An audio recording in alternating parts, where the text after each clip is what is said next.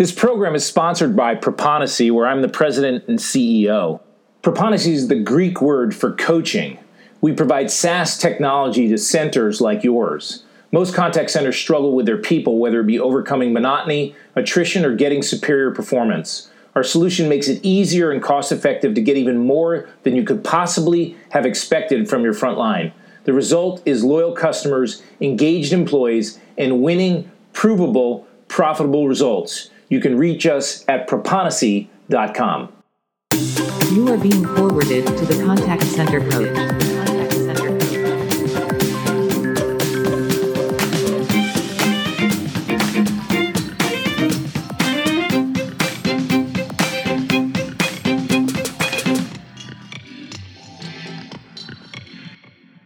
The number 100.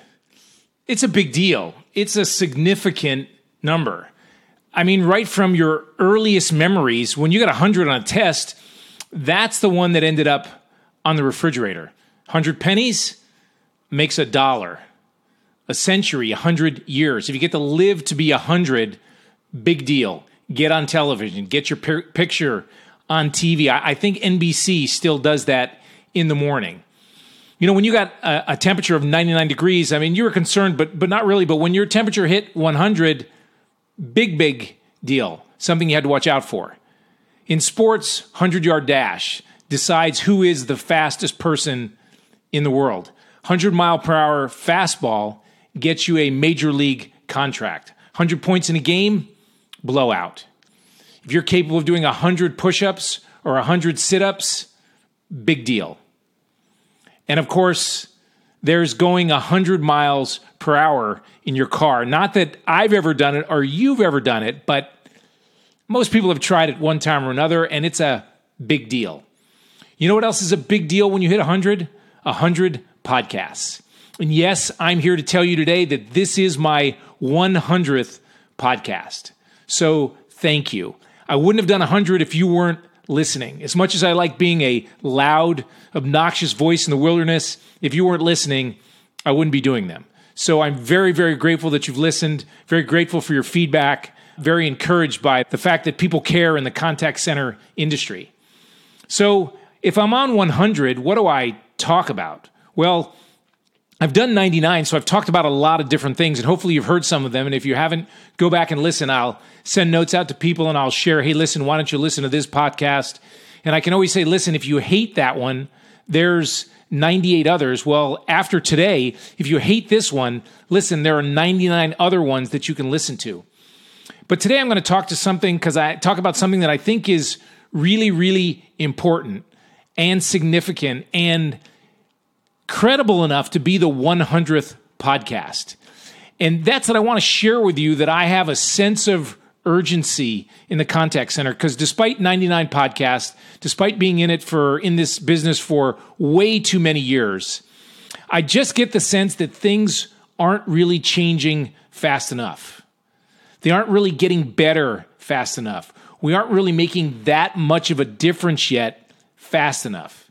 Are you? Is your center changing? Is your center better? Are your centers better?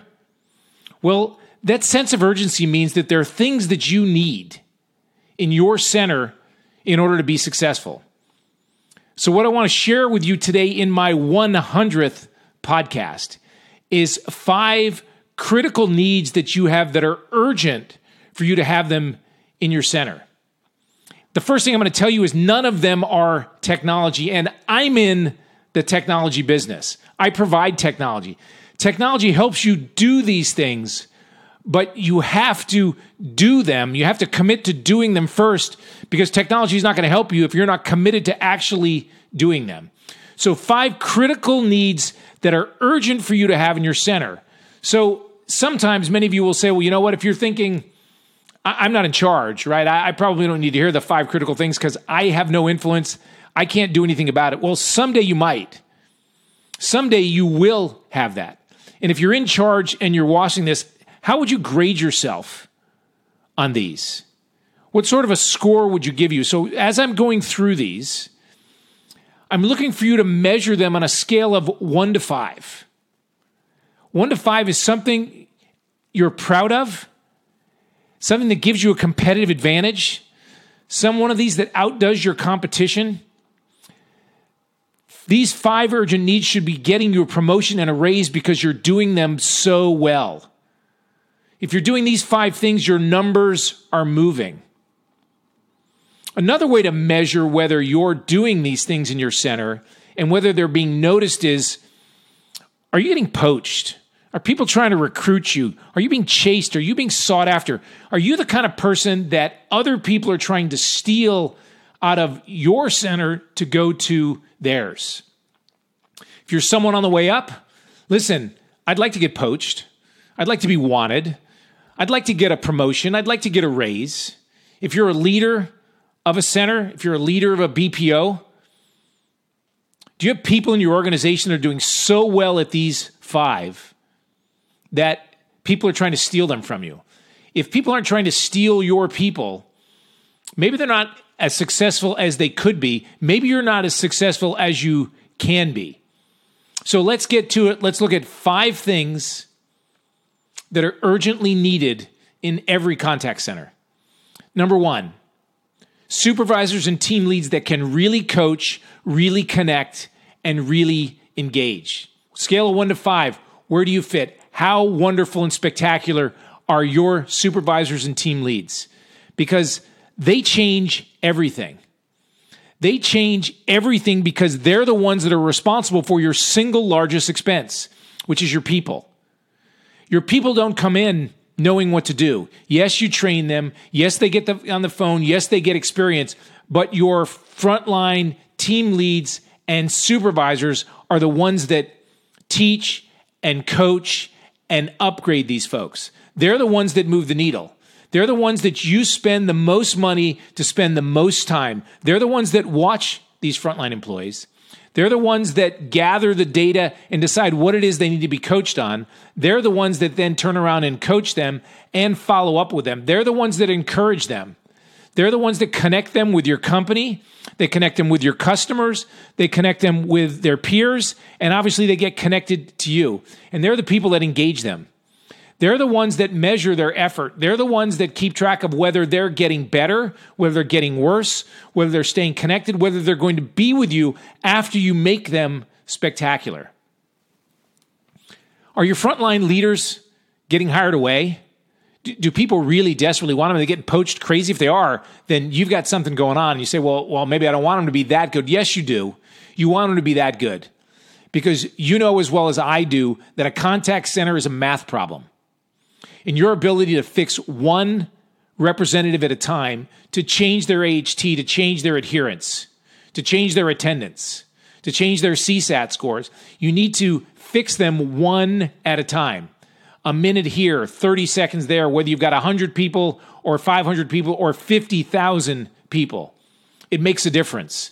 And it starts with the people that are on the front line. You urgently need supervisors and team leads that can coach, that can connect, and can engage. On a scale of one to five, what'd you give yourself? If you haven't taken out a pen and a piece of paper yet, do it. Mark it down. You urgently need to have those type of leaders for the front line. Next up is customer feedback that your reps see every day.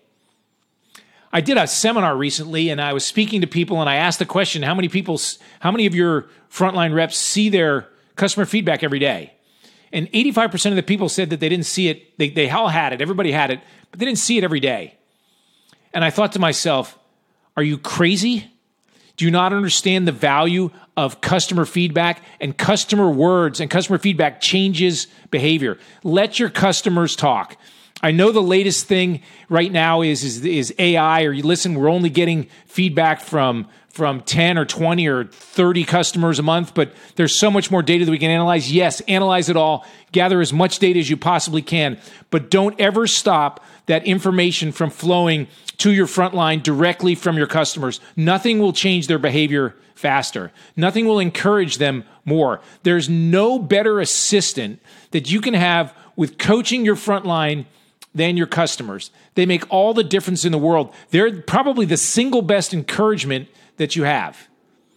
And if you're an organization that's that's doing the minimum when it comes to feedback, maybe you're just doing an IVR and you're just asking one question or you you've stopped and you're not gathering any sort of customer words. Customer words change behavior. I've done a podcast on on really the pantheon of customer feedback. Do you have this pantheon in place? Is this something you even measure? When a customer says, I can hear the smile in their voice, wow. When they say, hire more Sallys, clone more Sallys, give Sally a raise.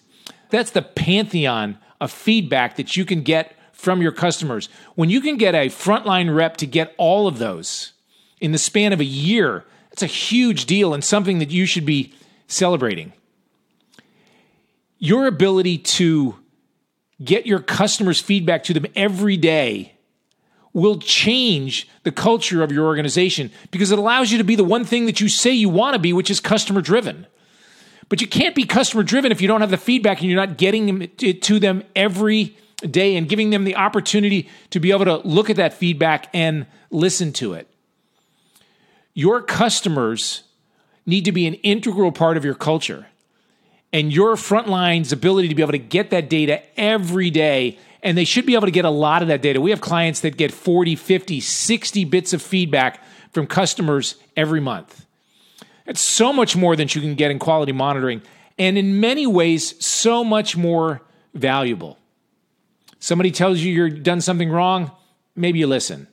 Two people tell you, well, maybe that's a trend. Three people tell you, I probably have an issue in this particular area. You want to talk to your front line about an area that you really want them to work on and you're trying to get their buy in? Just look for that customer data that tells them the same thing, and it will dramatically change what happens with your front line. It's the single best way to change the behavior of your frontline employees, which is customer feedback every day. This is really simple on a scale of one to five. Are your employees capable of getting feedback from your customers in quantity, not just a little bit, but in quantity every day? Go ahead and grade yourself. Where do you stand on that? You urgently need your customers to be active in your employees' feedback every day. Third up is you need to be in the business of finding somebody doing something right. Yeah, I know this is one of those ones. How do I really grade it? I I find a lot of people doing something right. Nope. I'm looking for a culture that's in the business of finding somebody doing something right. How many things did you find somebody doing right today? Go ahead, add it up. I don't know whether you got 100, 500 people. You, know, you should know the number. How many different ways did you find somebody doing something right today? And this is especially true if you've got remote folks. You know, we're so crazy about trying to reduce the amount of time that we keep our front line from being distracted from doing what they most importantly need to do, which is to be on the phone. Well, let me tell you, your frontline supervisors and your team leads, your organization should be in the business first and foremost of trying to find your frontline doing something right. Because that's what makes the difference in changing your culture and motivation and reducing your turnover is an organization that's looking for something positive that's going on. Contact centers are a lot like golf. There's a lot of bad things that can happen when you do a golf swing. A lot of bad things that can happen. But if you don't focus on the good things, if you don't remember the great shot, if you don't remember the perfect contact, if you don't remember the farthest distance, you don't remember the longest putt, you don't remember the truest chip that you made or the best shot that you had out of the sand, 100 or 110 score can depress you and keep you from coming back and playing again. But when you remember that great shot, that great score that you got, the one birdie that you did, the miracle shot that you hit out of the trap or over the water, those are the things that bring you back.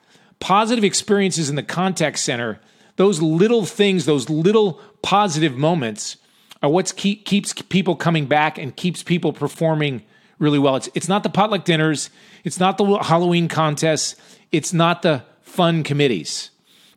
It's the accomplishments that adds up to the results. Those are those positive moments, those those finding somebody doing something right even when they're not doing very well. One of my very earliest podcasts talks about roses, daisies, and weeds, and those are the three types of people that you have in your center. Even a weed has positive success. If your target for CSAT is a 4.7 and you've got an employee that's at a 3.8, if you never acknowledge them going from a 3.8 to a 4.7, they're never going to get there. You've got to celebrate that 4.1. And then the movement on to the 4.3 and the 4.5 and working their way up. That's finding somebody doing something right in your center. It's a culture that you have to have. It's something that you can't live without. And it's something that you ought to be counting. We go out of our way to make sure that we count out every time a supervisor gives a shout out, or there's a word of encouragement, or there's a note, or they've done something really well, or they've passed some sort of a milestone, or they've hit some sort of a legacy achievement. Those individual places where you can find somebody doing something right change the environment.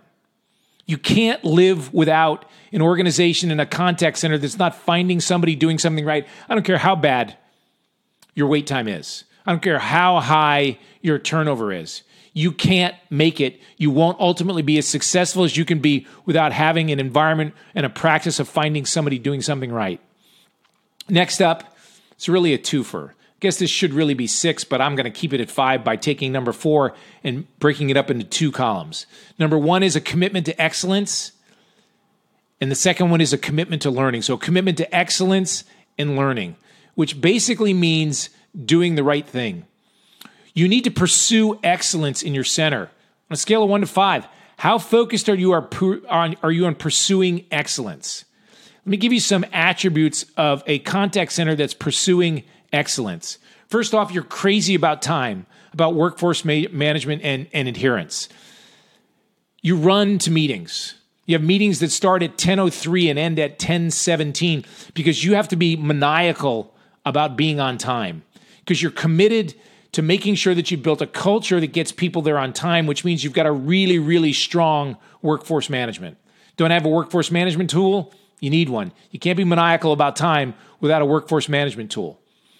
Pursuit of excellence means we're doing the right things, which means you have a strong QM program.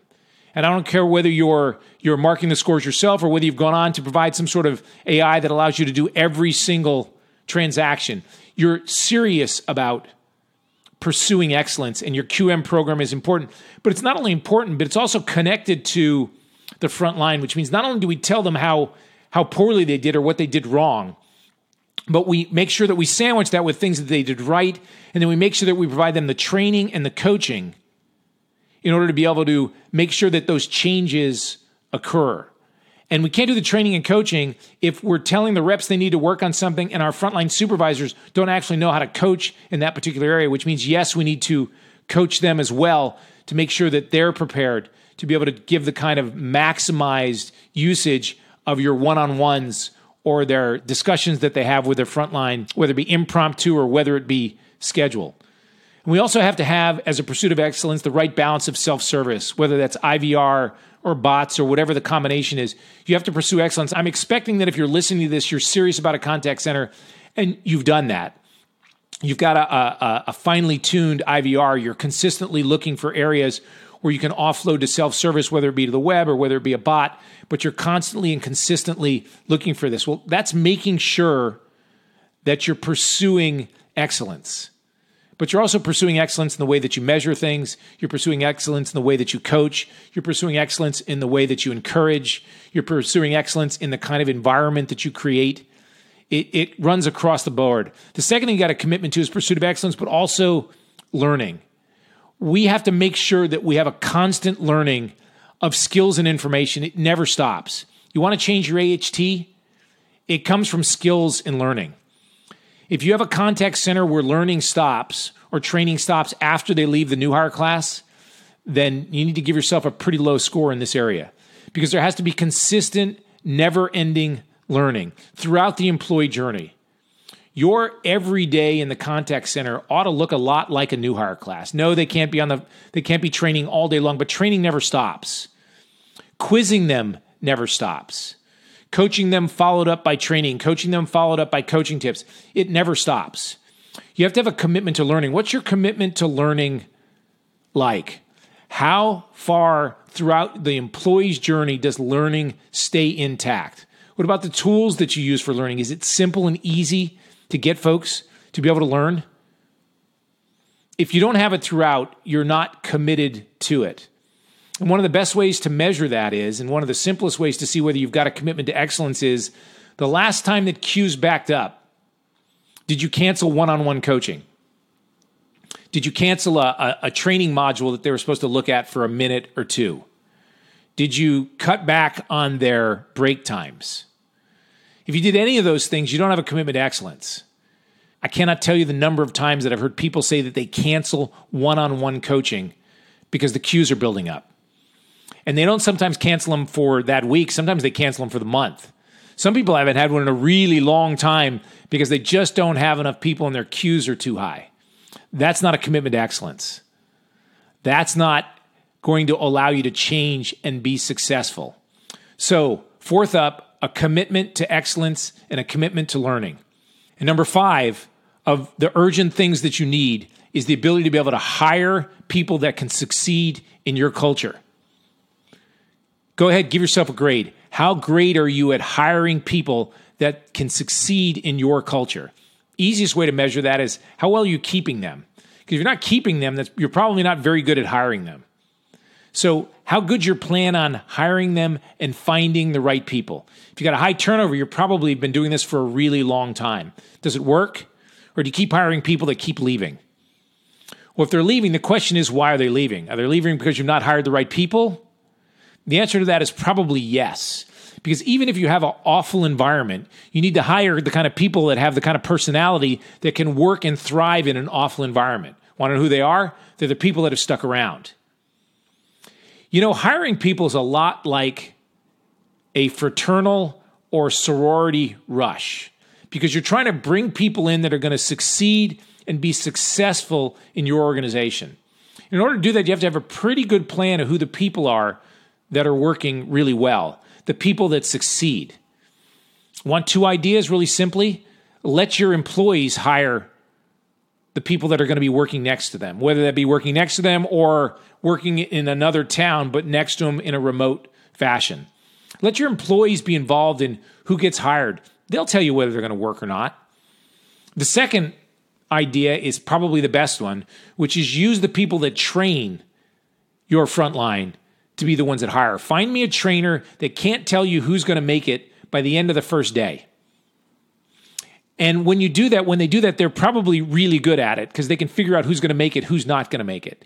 And of course, obviously, they get a little experience with them, which you don't get in hiring.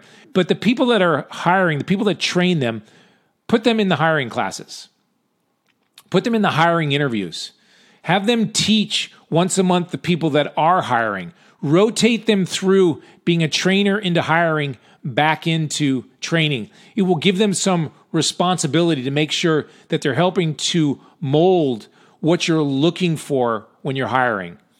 And of course, if you want to really be really great at hiring, you need to have an organization that's really successful in holding on and keeping people. You already know that.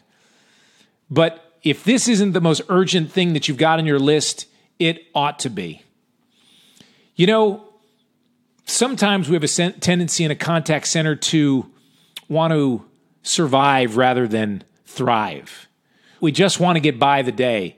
We come in and we hope that everybody shows up, that our IVR, our bots work, so we can make it through the day. We know how important it is to have the start of a great day because we know once we fall behind, we can never catch up. Are you an organization that's already set up to fail, to fall behind? Do you work in a contact center? Do you lead a contact center? Do you have input into your contact center that's always behind, that doesn't seem to ever be able to catch up? Yet you go in and you you survive every day to to live another day. Well, the reason is probably because you don't have these five things knocked. You don't have supervisors and team leads that can really coach, connect, and engage. You don't have customer feedback that your reps see every day. You don't have a practice and a culture of finding somebody doing something right. You don't have a commitment to excellence and learning, and you're not hiring people that can succeed in your culture. I don't know what your score was after you've written down and, and marked those out on a scale of one to five. I mean, maybe you maybe you killed it. Maybe you scored yourself really high and you don't have any problems. And if you don't, please send me a note because if you don't have any problems, you'll be the first person on planet Earth that I've seen that works in a contact center that doesn't have any doesn't have any problems. But if you scored yourself correctly and you're doing really well in three out of five or maybe even four out of five, that's not good enough. You need to hit the mark on all five of these. If you're going to put the time, you're going to put the effort in. If this is your career, be great at it. Be great. Have an amazing contact center. And I don't know how responsible you are or what capacity or capability you have to make change, but I don't know. I saw it in a movie somewhere. Be the change be the change in your area. Make a difference where you are. You know, it'll be the hundredth time that I've said it, which is you can be a great leader. I'm supremely convinced of that. It just takes a lot of hard work and focus. I've encouraged you to bring along a mentor, find someone that can help you, find someone that can pour into you, that can breathe into you and help you be more successful. And if you're already have some lanes or many lanes where you get it, pay it back. Find somebody else that you can be a mentor for yourself. You can make a difference in this industry. The industry needs help. It needs more people like you that'll that'll step up, step in and deliver a great contact center for your company, for the person that you work for, and maybe most important, for the people that work for you. It's been great to talk to you this week. It's been great to provide you with a hundred podcasts. It'd be great to provide you with a hundred more. I could use some subjects. If you've got some, let me know. Send me a note. Tell me there's an area you'd like me to work on, and I'll follow up with a podcast on just that. Great to talk to you this week. Look forward to talking to you next. Bye bye now. You are being forwarded to the contact center coach.